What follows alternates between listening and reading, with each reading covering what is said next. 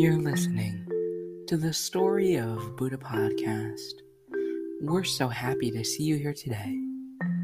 My name is Alvin, and today we will be talking about the third and last Buddhism teaching, which is Nirvana. Nirvana is most commonly associated with the Buddhism religion, in which it is the oldest and most common designation for the goal of the Buddhist path. It is used to refer to the extinction of desire, hatred, and ignorance, and ultimately of suffering and rebirth. Literally, it means blowing out or becoming extinguished, as when a flame is blown out or fire burns out.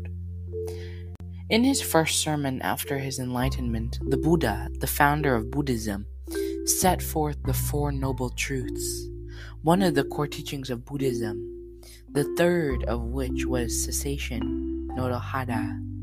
This state of the cessation of suffering and its causes is nirvana. The term nirvana has entered Western parlances to refer to a heavenly or blissful state.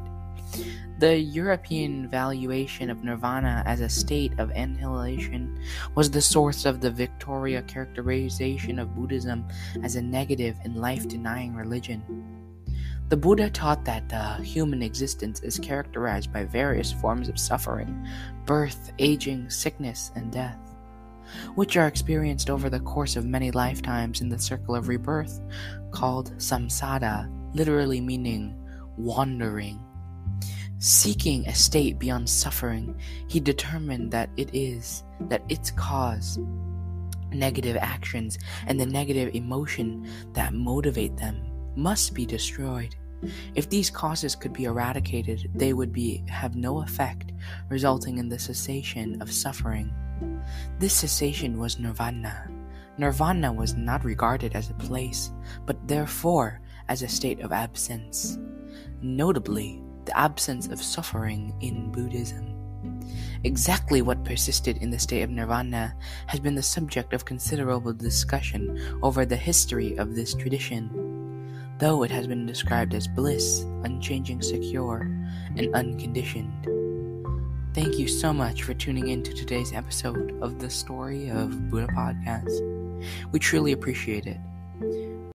Check out down below for ways on how you can purchase our new Story of Buddha merchandise and receive free shipping for a limited time only. Additionally, become a Story of Buddha subscriber and receive up to 50% off our official Story of Buddha merchandise. Thank you so much, and we'll see you in the next episode. Bye bye.